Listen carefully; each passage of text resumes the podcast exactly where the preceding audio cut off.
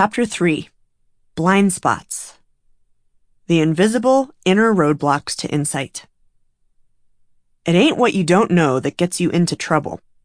It's what you know for sure that just ain't so. Josh Billings. The toughest coaching session of my professional career began with me staring, for what seemed like an eternity, at the top of a senior executive's bald head. That head belonged to Steve a construction company boss with a bleeding balance sheet. He'd been in the job for just four months when his CEO asked me to come in and help him. That morning, I'd taken the elevator to the eighth floor, waited in the reception area, and was finally shown to Steve's palatial office by an assistant whose voice shook slightly when she announced me. As the door closed silently behind me, Steve didn't look up from his computer acknowledging my presence only with a long sigh and an aggressive flurry of mouse clicks. Which left me standing there, awkwardly staring at his head and admiring the contents of a presentation cabinet. It included a large award in the shape of a demolition ball, and that really said a lot about the situation. I'm not easily unnerved, but as the seconds dragged by, I began to feel the challenge that lay ahead of me as a sensation of mild nausea.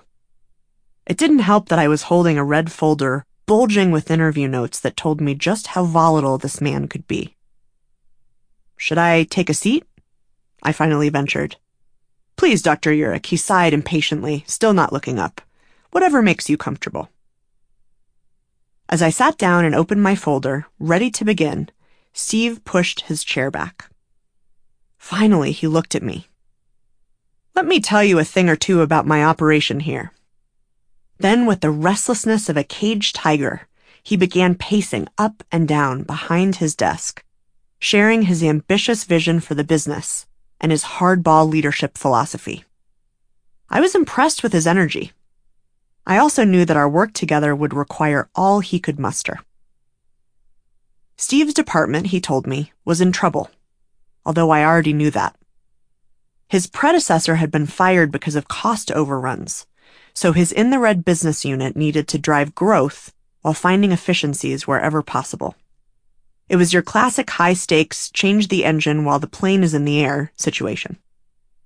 There was no room for failure, but Steve had no doubt that he was just the man for the task. His self proclaimed leadership skills included setting high expectations, rallying his troops, and being tough but fair. I know I'll face challenges in this role, he confidently stated, but I also know how to get the best out of my people. Unfortunately, Steve was totally delusional. What I'd uncovered when I interviewed his direct reports, and what his CEO had only begun to sense, was that Steve's reign was already proving disastrous. In the 16 weeks since his official promotion, three employees had already quit. A fourth, who had recently started taking blood pressure medication because of the Steve stress, was halfway out the door.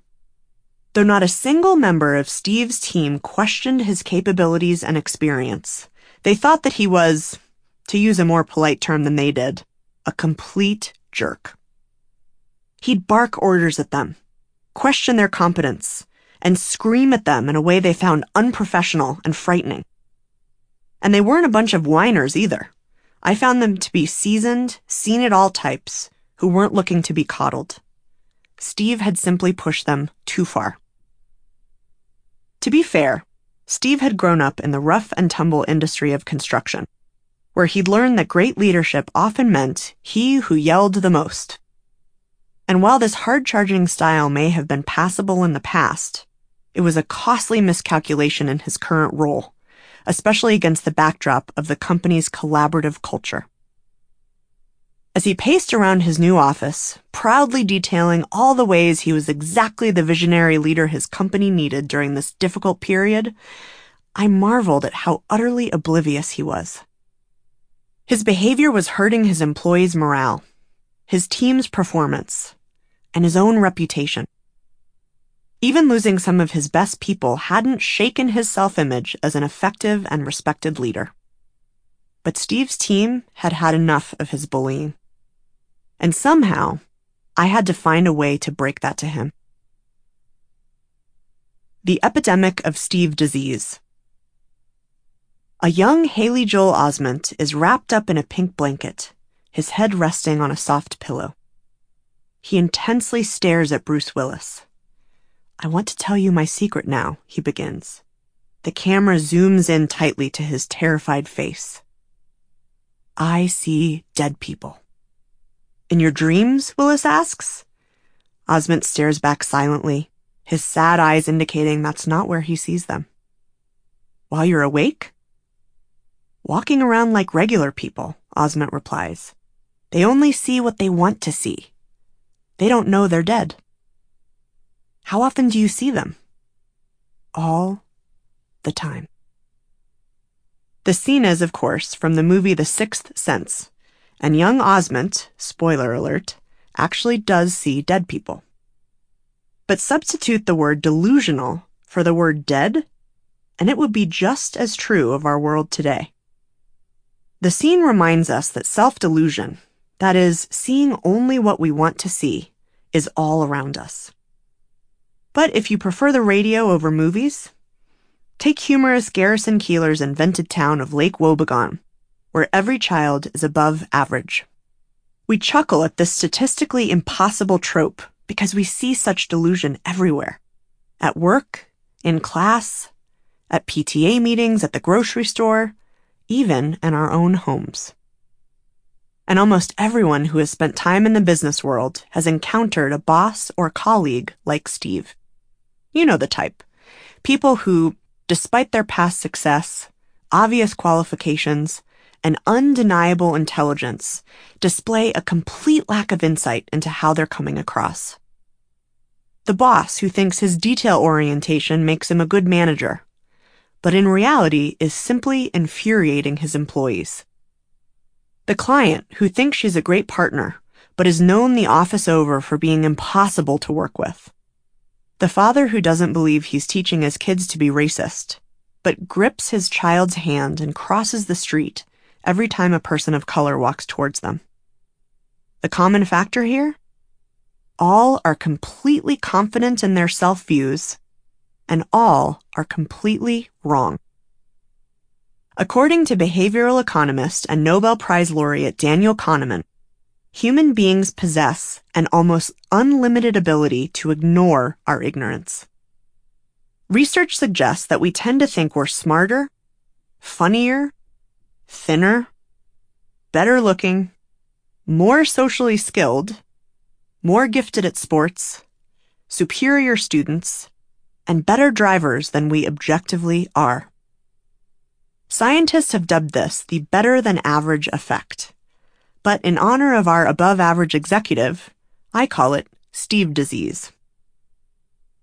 Of course, mathematically speaking, 49% of us will be above average on any given measure. But often, where we actually fall on the bell curve has little resemblance to where we think we fall.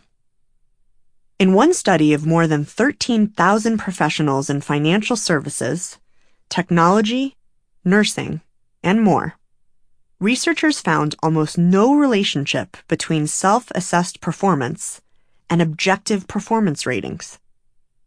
In a second investigation with nearly 1,000 engineers in the San Francisco Bay Area, more than 33% rated their performance in the top 5% relative to their peers. And only one brave soul labeled himself as below average. Empirical evidence of Steve disease also extends outside the walls of corporate America. In one famous study, a full 94% of college professors thought they were above average at their jobs. And in another, and perhaps disturbingly for anyone planning a medical procedure in the near future, surgical residents' self rated skills had literally no relationship with their board exam performance. Although thankfully, that's probably why they have a board exam. It's probably no surprise that the consequences of Steve disease are as severe as the problem is pervasive. At work, for example, employees who lack self awareness bring down team performance, reducing decision quality by an average of 36%, hurting coordination by 46%, and increasing conflict by 30%. In aggregate, companies with large numbers of unaware employees show worse financial performance. One study with hundreds of publicly traded companies found that those with poor financial returns were 79% more likely to have large numbers of employees who lacked self awareness. As anyone who has worked for a delusional boss can attest, Steve disease is especially infectious and disastrous in the ranks of management. As we learned earlier, when leaders are out of touch with reality, they're six times more likely to derail. Being overconfident can also blind managers to their employees' brilliance, causing them to underestimate their top performers' contributions. And though people in positions of power don't usually start off any less self aware, it requires a certain measure of self awareness to ascend to a leadership position in the first place. Their delusion often grows with their rank and seniority. Early successes give way to an intoxicating pride that blinds them to the truths they can and should be seeing. And as their power increases, so does their degree of overestimation. Compared to managers and frontline leaders, for example, executives more dramatically overvalue their empathy, adaptability, coaching, collaboration, and ironically, self awareness skills. What might be even more shocking, though, is that compared to their less experienced counterparts, experienced leaders are more likely to overestimate their abilities. Similarly, older managers tend to misjudge their performance relative to their boss's ratings of them far more than their younger peers do. It's been shown that in general, we become more accurate at self assessing between the ages of 25 and 35 but our accuracy tends to decrease between 35 and 45. Also, and quite shockingly, business students, compared to students majoring in physical sciences, social sciences, and the humanities, most strongly inflated their self assessments relative to their objective performance. But wait, shouldn't a leader's experience, age, and seniority increase insight? There are a few reasons why this isn't the case. First, senior positions are often complex, with murky standards of performance and subjective definitions of success. Second, above a certain level, there usually aren't reliable mechanisms to supply honest feedback sufficient for gauging performance on these more subjective measures. Making matters worse, many powerful people encircle themselves with friends or sycophants who don't challenge or disagree with them. As Professor Manfred Kets de Vries put it, they're surrounded by walls, mirrors, and liars. And finally, executives are often rewarded for delusion. For example, overconfident CEOs tend to be paid more than their peers. And as their compensation packages grow, so do their levels of overconfidence. In reality, CEO compensation has less to do with talent or performance than it does with PR and perception. No board wants their CEO to be below average, so no one lets their packages lag market expectations. These companies might as well be headquartered in Lake Wobegon. Yet, regardless of our degree of overestimation, and whether we're in a position of power or not, our misguided beliefs follow us home sometimes taking an equal toll on our personal lives. Researchers have found that one in four people has emotionally distant personal relationships because of their bullish views of their personality and behavior. Overconfidence can also affect how we parent. For example, the majority of mothers and fathers grossly overestimate the number of words they speak to their pre-verbal children. Children who hear more words at home develop better vocabularies higher IQs, and better academic performance. 82% of parents also think they're capable of handling their finances, despite holding too much debt and neglecting to build long-term savings. And it's these same parents who fancy themselves as great financial management teachers to their kids. That's about as likely as poor Steve winning Boss of the Year. Now, it probably comes as no shock to hear that this delusion rubs off on our children which just perpetuates the cycle. One study surveyed more than a million high school seniors on a number of personality characteristics and revealed that a full 25% placed themselves in the top 1% in their ability to get along with others. How many thought they were below average? 2%. Incidentally, this study was conducted in 1976, when the baby boomers were in college providing evidence that millennials were not the original instigators of this pattern. And I say this totally objectively as a millennial. And despite many parents' hopes that their kids will miraculously develop self awareness on the first day of college, that generally isn't the case. When researchers asked university students to compare themselves to their peers on traits like polite, responsible, cooperative, and mature, Students in the study rated themselves as above average on a whopping 38 out of 40 traits. Making matters worse, the least competent people tend to be the most confident in their abilities. A finding first reported by Stanford psychology professor David Dunning and then graduate student Justin Kruger. Their research revealed that participants who performed the worst on tests of humor, grammar, and logic were the most likely to overestimate their abilities. Those who scored in the 12th percentile, for example, believed on average that their ability fell in the 62nd. This phenomenon came to be known as the Dunning Kruger effect, and it's been replicated with dozens of other skills like driving, academic performance, and job performance. All this being said, is it possible that deep down, people know they're incompetent but just don't want to admit it to others? Strangely, the Dunning Kruger effect still surfaces even when people are incentivized to be accurate about their abilities. So it seems that the incompetent are not, in fact, lying. The more likely possibility is that they are, according to David Dunning, blessed with inappropriate confidence, buoyed by something that feels like knowledge. In the very nature of this phenomenon lies a troubling paradox. If you were afflicted with Steve disease, would you even know? Researchers Oliver Sheldon and David Dunning designed a series of ingenious studies that revealed just how oblivious even the smartest, most successful people are about their delusions. They began by bringing MBA students, intelligent, driven professionals with an average of six years work experience, into their lab and giving them an assessment of emotional intelligence, or EQ, which, as we learned earlier, is a critical skill for success at work and in life.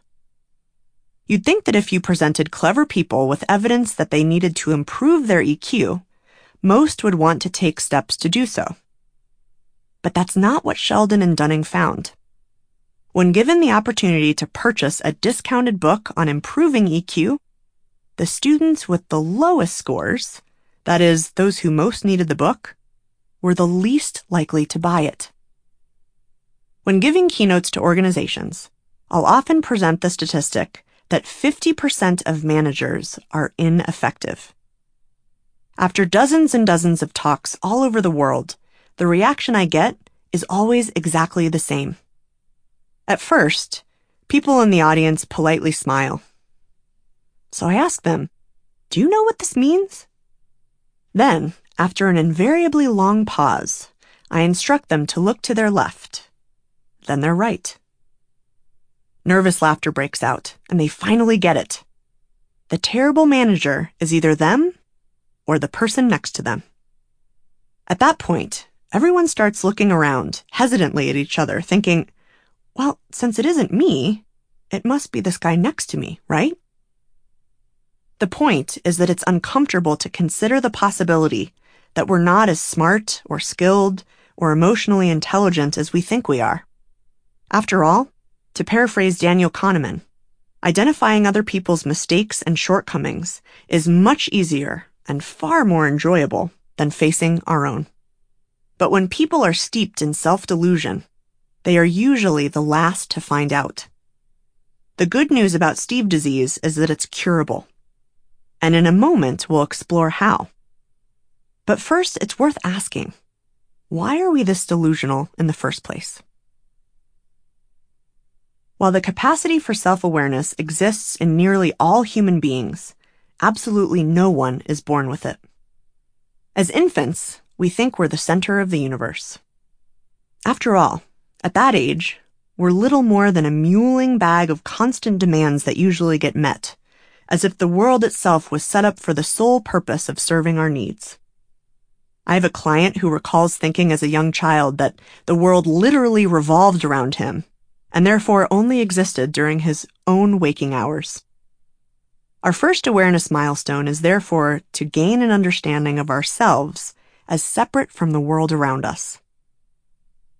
Just when we're strong enough to push ourselves off our knees and happen to see a reflection of ourselves in a mirror, we coo at the stranger looking back. But around age two, we begin to learn that this person is actually us. We're not the whole world after all. We're just another thing that lives in it. With this knowledge, obviously, comes a potentially disappointing fall in status. And with that comes the disquieting onset of emotions such as embarrassment and envy. Yet at this point, while we may have realized that we're just another self surrounded by other selves, our brains haven't yet developed the ability to objectively evaluate that self. Studies show that when young children rate how they are performing in school, for example, their evaluations have little to no resemblance with their teachers. In other words, we don't yet know the difference between our wish and our reality. The mere desire to be the best and prettiest ball player in the room means that we are the best and prettiest ball player in the room. Adorable as that may be at this age, these inflated views persist despite repeated revelations of their inaccuracy. You might even know a few adults who have yet to overcome this affliction, but we'll get to that. By our preteen years, the fresh, early breezes of awareness begin to blow in. Here, we start to develop the capacity to label our behaviors with descriptive traits like popular, nice, and helpful, and experiment with a more balanced self view. That is, the possibility that we might actually possess a few less than ideal characteristics. Then comes the tempest. During our stormy teenage years, we discover a new and apparently limitless capacity for introspection. Building a coherent theory of who we are, with all our apparent contradictory moods and urges, can be torturous. And just as our self views become increasingly jumbled and complex, we begin to spend an almost unreasonable amount of time wondering what others think of us. As confused as we are during this period, we're just as likely to think irrationally negative things about ourselves as we are positive ones. This example from Susan Harter's book, The Construction of Self, should really take you back to that fun process. What am I like as a person? You're probably not going to understand. I'm complicated. At school, I'm serious, even studious. But I'm a goof off too, because if you're too studious, you won't be popular. My parents expect me to get all A's and get pretty annoyed with me, so I'm usually pretty stressed out at home and can even get very sarcastic but I really don't understand how I can switch so fast from being cheerful with my friends, then coming home and feeling anxious, then getting frustrated and sarcastic with my parents. Which one is the real me? Most of us spend years wrestling with these contradictions, desperate to pin down the essence of our teenage personalities. For some, this self-seeking manifests in many hours of uninterrupted brooding behind a closed bedroom door often accompanied by deafeningly loud music. In my case, it took the form of long-winded journal entries that are simply too embarrassing to talk about. Other times, it can lead to acting out, shoplifting, cutting class, or bullying. Thankfully, as we approach our second decade on Earth, we start to organize these conflicting self-perceptions into more cohesive theories. Just because I'm shy around people I don't know doesn't mean I'm not mostly outgoing. We start to understand and embrace our attributes, our values, and our beliefs, and often deepen our sense of what we can't do well. We also feel a new level of focus on our future selves, which can provide a welcome sense of direction. But though most people show a predictable progression towards becoming self aware, our pace varies wildly. The journey to self awareness is therefore a bit like the Kentucky Derby. We all begin at the same starting line, but when the gun fires, some of us speed out of the gate, some of us progress slowly but surely, and some of us falter or get stuck along the way. In the absence of a committed effort to build self awareness, the average person makes only meager gains as they grow older. Our self awareness unicorns, however, are different. Though they enter childhood as equally or only slightly more self aware, their pace accelerates with each passing year. In the race to insight, these Triple Crown winners break away from the pack early on and continue to widen their lead over each stage of their lives. Remember, though, that the behaviors needed to create and sustain self awareness are surprisingly learnable. We just have to know where to start, which, at least foundationally, means understanding the obstacles that prevent us from seeing ourselves clearly. Some exist within us, and others are imposed on us by our increasingly delusional world. For the remainder of this chapter, we'll focus on the inner obstacles to self awareness. That is, how we get in our own way, and usually without even knowing it. The Three Blind Spots. One of my all time favorite psychology studies was conducted with prisoners serving time in the south of England.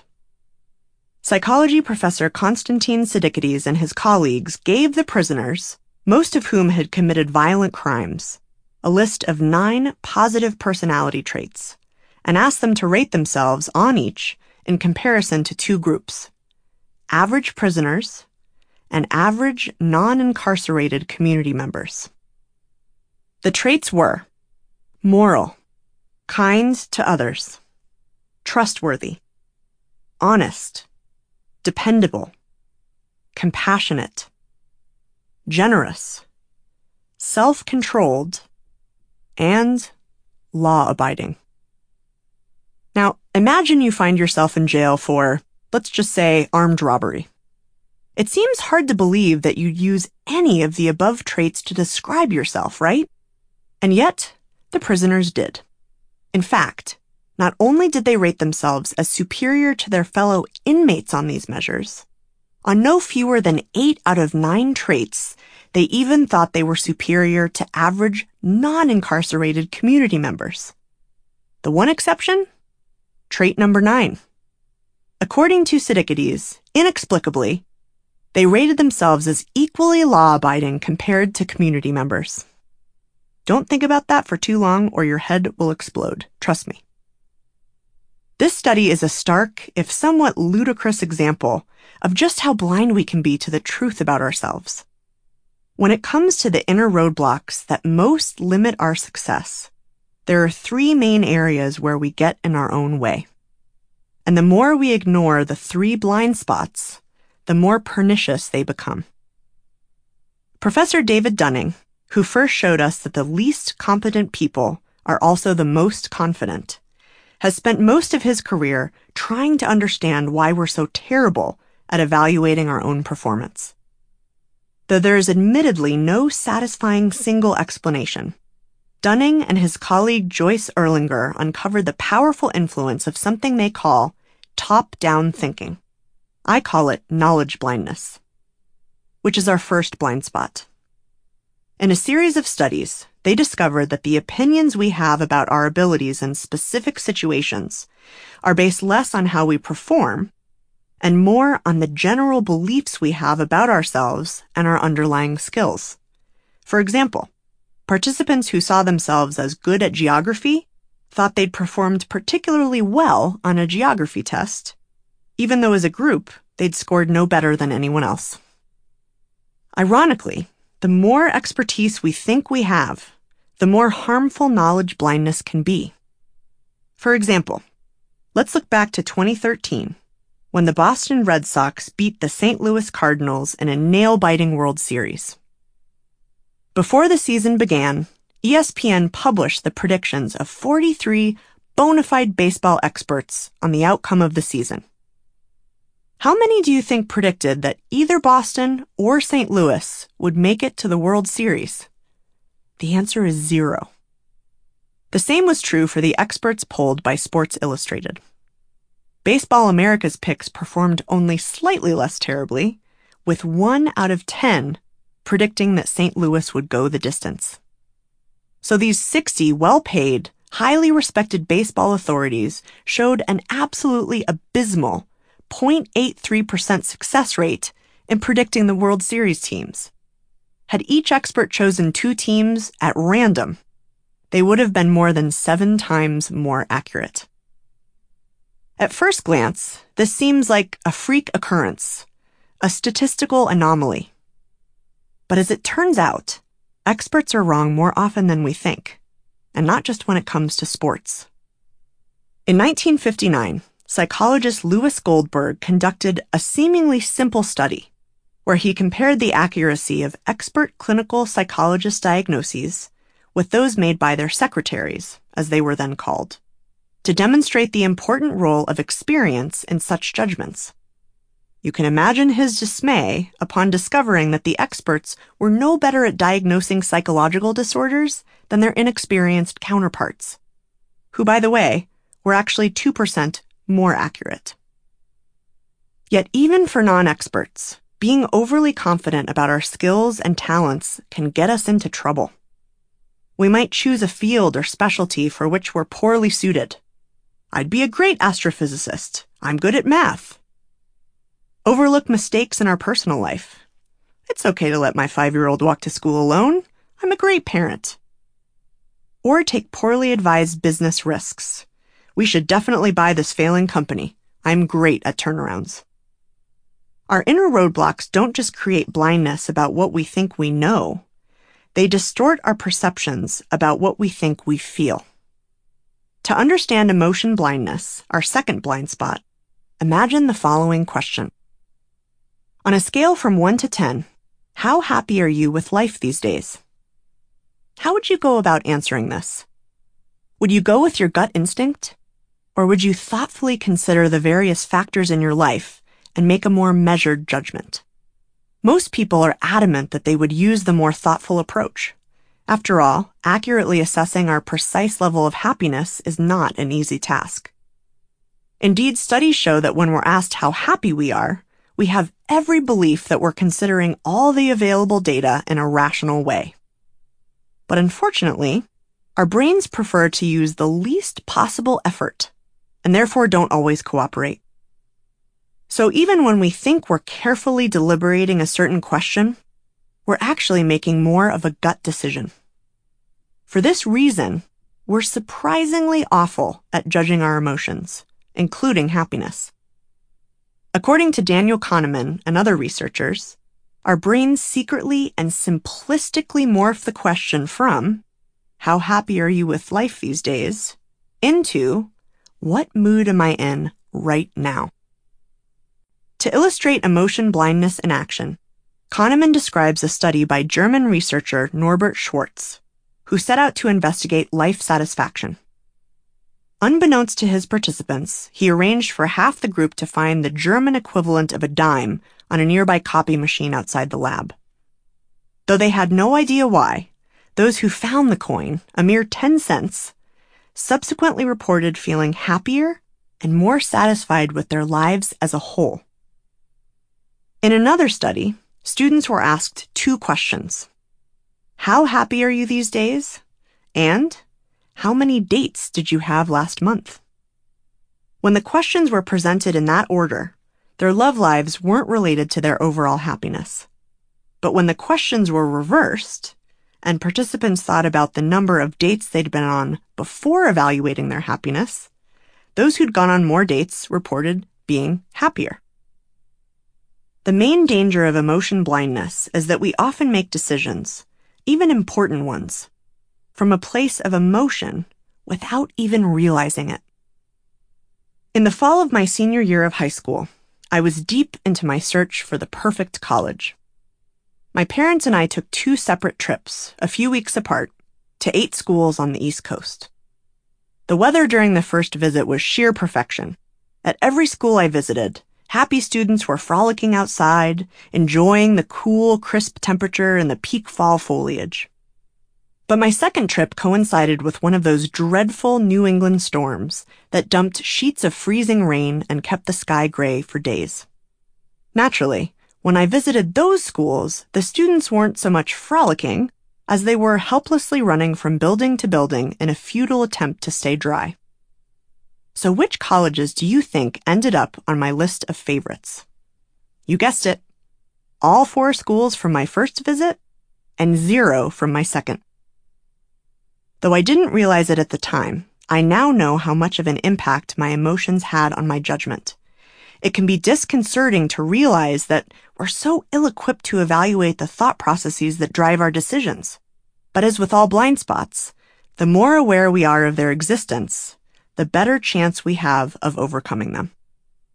Which brings us to behavior blindness, our final blind spot. It's also one that most of us experience far more often than we realize.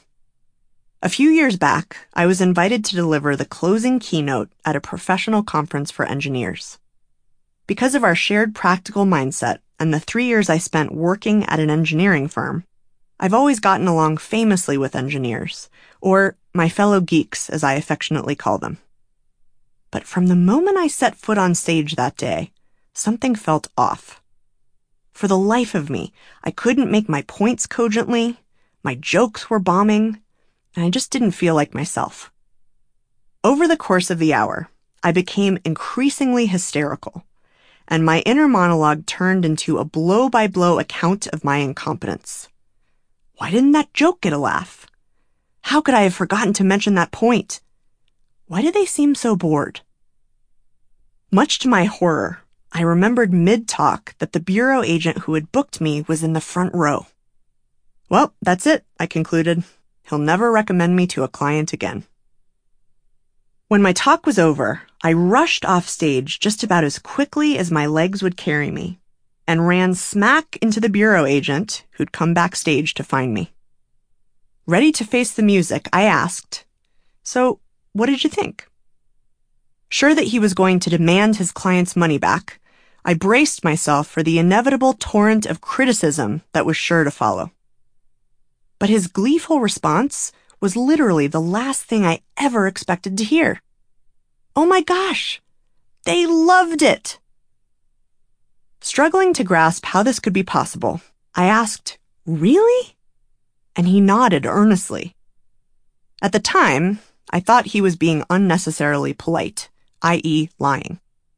But later that day, when I checked to see how many audience members had opted into my monthly newsletter, I was stunned to discover that a higher percentage had signed up than any audience I'd ever spoken to. And you too can subscribe to the newsletter, which you can find at www.tashaeurich.com. How could I have been so wrong? Psychologists used to think that the inability to see our own behavior clearly or objectively was the result of a perspective problem that we literally can't see ourselves from the vantage point that others can. By this account, I couldn't have accurately evaluated my speech because I couldn't see myself from the same perspective as the audience did. But this explanation turns out not to hold water. In one study, participants were given a series of personality tests and videotaped making a brief speech. They were then asked to watch the video and identify their nonverbal behaviors, Things like eye contact with the camera, gestures, facial expressions, and voice volume. Because the participants could see themselves from the same angle that others could, the researchers predicted that their ratings would be fairly accurate. But shockingly, their ratings failed to match up with those of an objective observer, even when they were offered money for correct answers. By now, we've established that money is of little help in making us more self aware. Though scientists are still working to definitively uncover the real reasons for our behavior blindness, there are, as we'll soon see, a few tools you can use to avoid falling victim to it. Braver but wiser From Blindness to Insight. To understand how almost anyone can move from self blindness to self insight, let's turn back to my coaching client, Steve. As we got deeper into our work, it was obvious that the blind spots I've just described were alive and well. It might now make sense that Steve disease is actually a combination of all three blind spots. Steve's knowledge blindness about his leadership expertise had given him an overconfidence that could only be described as epic. His emotion blindness was leading him to make decisions based on gut feelings rather than reason. And he was completely oblivious to how his behavior was going over with the staff. With these forces at play, I knew that Steve would be one of my greatest professional challenges, though he certainly wasn't my first. After all, a central part of my job is to tell senior executives the truth when everyone else is afraid to or doesn't know how. And I'm proud to report that I've only been fired once for it. In so doing, I've found that with some effort, delusion can usually be overcome. And even the most unseeing can learn to open their eyes. Sometimes they just need a little shove. In Steve's case, I was that shove and it was going to have to be an unusually forceful one. But before we could begin to deal with his willful resistance to self improvement, I first had to tackle his willful resistance to letting me get a word in edgewise. I decided that a direct approach was necessary. With his diatribe showing no sign of losing wind, I locked eyes with him until he finally stopped pacing. Steve, I said, there's no way around this. Your team hates you. He wouldn't have looked more shocked if I'd stood on my chair and claimed to be his long lost daughter. Glancing at my folder of research, he asked, What did they say about me? I had no choice but to tell him. And since his team had warned me about his temper, I was prepared for what came next. The raised voice, the clenched jaw, the menacing stares, the vein in his neck. And right there across the desk, Steve's face was turning bright red. How could they say those things about me? How could they say that I yell?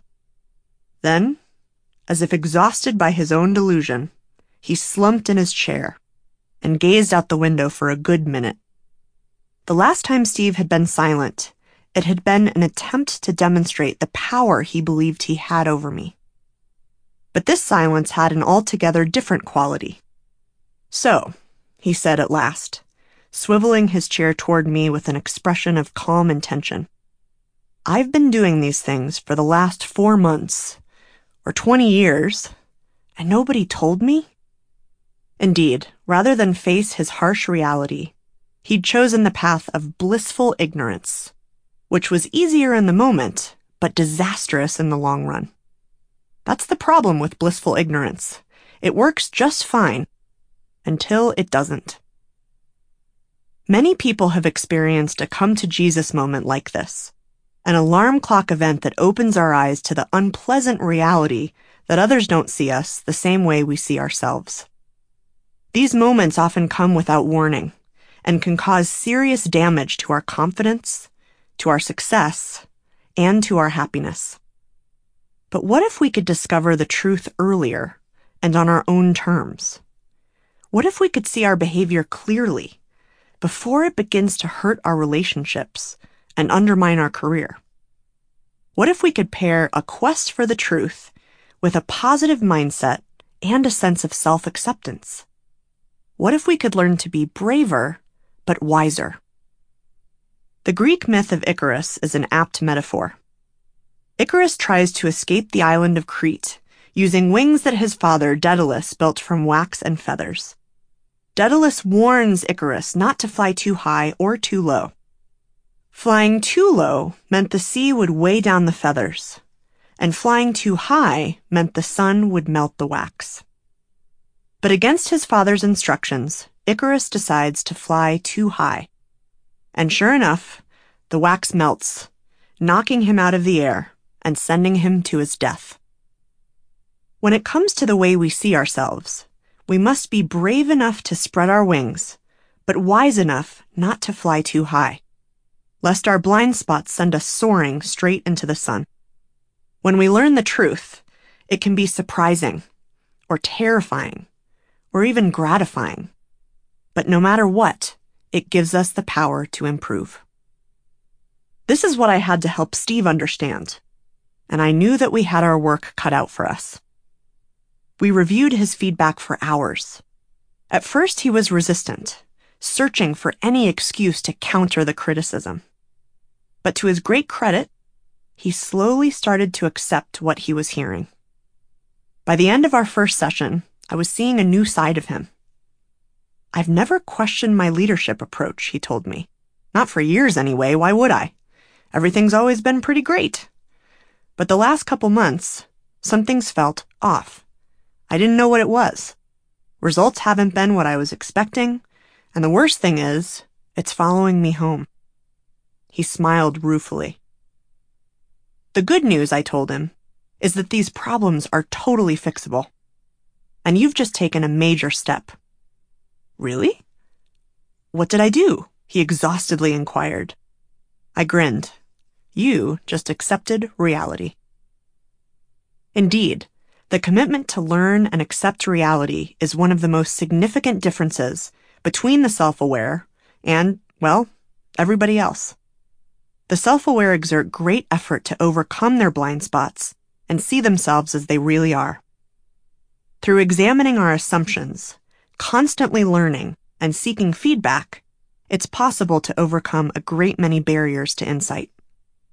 Although it would be unreasonable to expect that we can see or eliminate our blind spots altogether, we can gather and assemble data that helps us see ourselves and the impact of our behavior more clearly. The first step is to identify our assumptions. This may sound obvious, but unfortunately, it's rare to question our assumptions about ourselves and the world around us, especially for ambitious, successful people. I witnessed a telling example of this when I used to teach a week long executive strategy program. On the morning of the second day, participants would enter the training room and find a small plastic wrapped puzzle at each table. When we told them that they'd have five minutes to assemble the puzzle, Many of these powerful people would scoff at such a silly activity, wondering why we were wasting their valuable time. Humoring us, they'd open the plastic seal, dump the puzzle on the table, and begin turning the puzzle pieces, which were blue on one side, face up, or what they assumed was face up. After a few minutes, having assembled only about 80% of the puzzle, they would be scratching their heads in, for lack of a better word, puzzlement. Just as time was about to run out, one person, and mind you, almost without exception, it would be just one out of about 20 senior executives, would realize that the puzzle could only be solved by turning some of the blue puzzle pieces upside down. In our day to day lives, we rarely even think to ask ourselves whether we should turn over any proverbial puzzle pieces.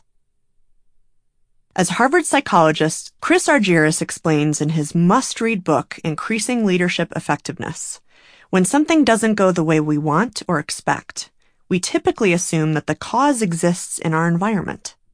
Surely there was a screw up in the puzzle factory, or the missing pieces somehow got lost on their way out of the box.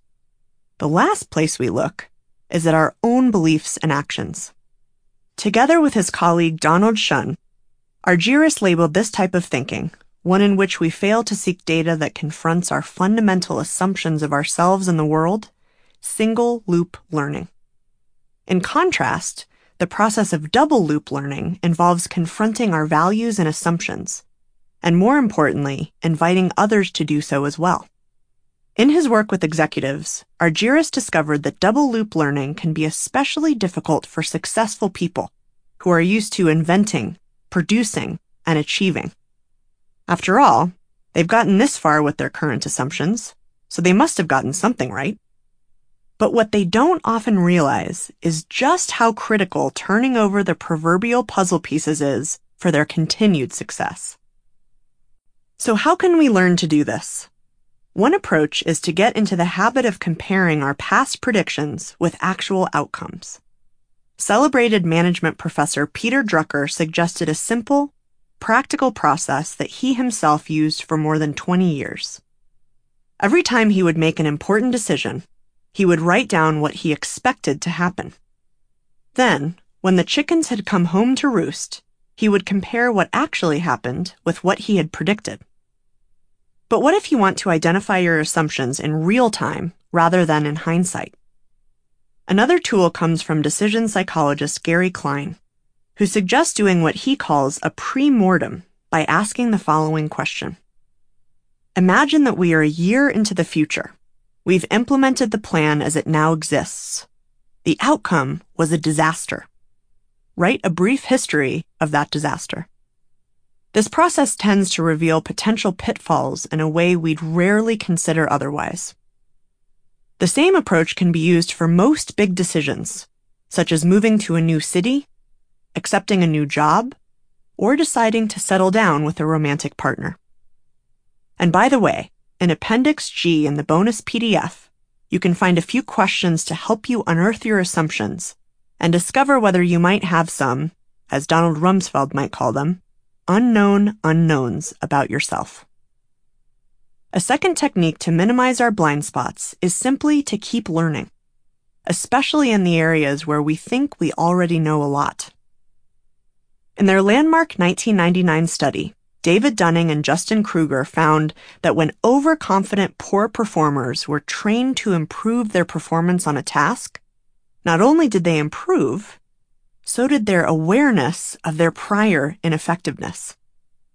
A true commitment to ongoing learning, saying to ourselves, the more I think I know, the more I need to learn, is a powerful way to combat knowledge blindness and improve our effectiveness in the process.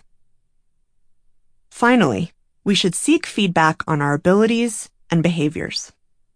Out of all the tools we've reviewed so far, objective feedback has the best odds of helping us see and overcome all three blind spots. Why? As we'll discuss later, the people around us can almost always see what we can't. And as such, we need to surround ourselves with those who will tell us the truth, both at work and at home. We need colleagues, family members, and friends who will, lovingly, knock us down a peg when we're getting too big for our britches. In the category of amusing yet accurate observations, Stanford researcher Hayagreeva Rao believes that leaders who have teenage children are less prone to overconfidence for this very reason. As anyone with a teenager knows, they are perpetually unimpressed and will never hesitate to tell you how great you aren't. And it's true that surrounding yourself with people who disagree with you is one of the most fundamental building blocks of leadership success. Great leaders have people around them who call them out, and failed leaders almost never do. I'll be the first to admit that seeking feedback can be one of the most intimidating and terrifying things you'll ever do. But trust me, the insight you will gain will be worth it. Just ask our friend Steve. At the end of our first meeting, he made a decision. Looking me in the eye, he bravely announced, I don't like this information, but I accept it. And with your help, I'm going to figure it out. It was another huge step in the right direction. At this point, Steve now had the will to make different choices, but he still needed to develop the skill. So in the months that followed, I helped him share his intentions, read his effect on his team, and seek feedback from people who would tell him the truth. In one coaching session a month or so after our initial meeting, Steve was still struggling to understand why everyone thought he was such a loose cannon. So I tried a different approach. Do you understand how you reacted during our last meeting when I gave you the feedback from your team? Sure, he replied. I don't think you do, I said, and then did my best impression of his response, aggressively staring at him, raising my voice, clenching my jaw, so he could see just how hostile his behavior had been. I don't think I've always been like this, he said, but I'm pretty sure I've been scaring my family just as much as I'm scaring my team. And now that he better understood how his behavior was affecting others, he could begin to experiment with a different and more effective approach. This process went on for months. And like anyone undertaking such a task, Steve had his fair share of setbacks. But he continued to make progress. In the months that followed, he saw an improvement in his effectiveness and felt a new level of confidence. Eventually, his team began to notice that something was different. And so did his family. They all started to talk about this wonderful person they called the new Steve. It was also not a coincidence that his team met their aggressive business plan that year, or that his CEO started to trust his abilities and decisions. Steve's tale illustrates both how incredibly hard it is to confront the reality about ourselves and why it's unquestionably worth the effort. When it comes to making the choices that guide our lives, truth is power. Whether that truth is music to our ears or sounds like fingernails on a chalkboard. As Buddhist nun Pema Chodron points out, the most fundamental harm we can do to ourselves is to remain ignorant by not having the courage and the respect to look at ourselves honestly and gently.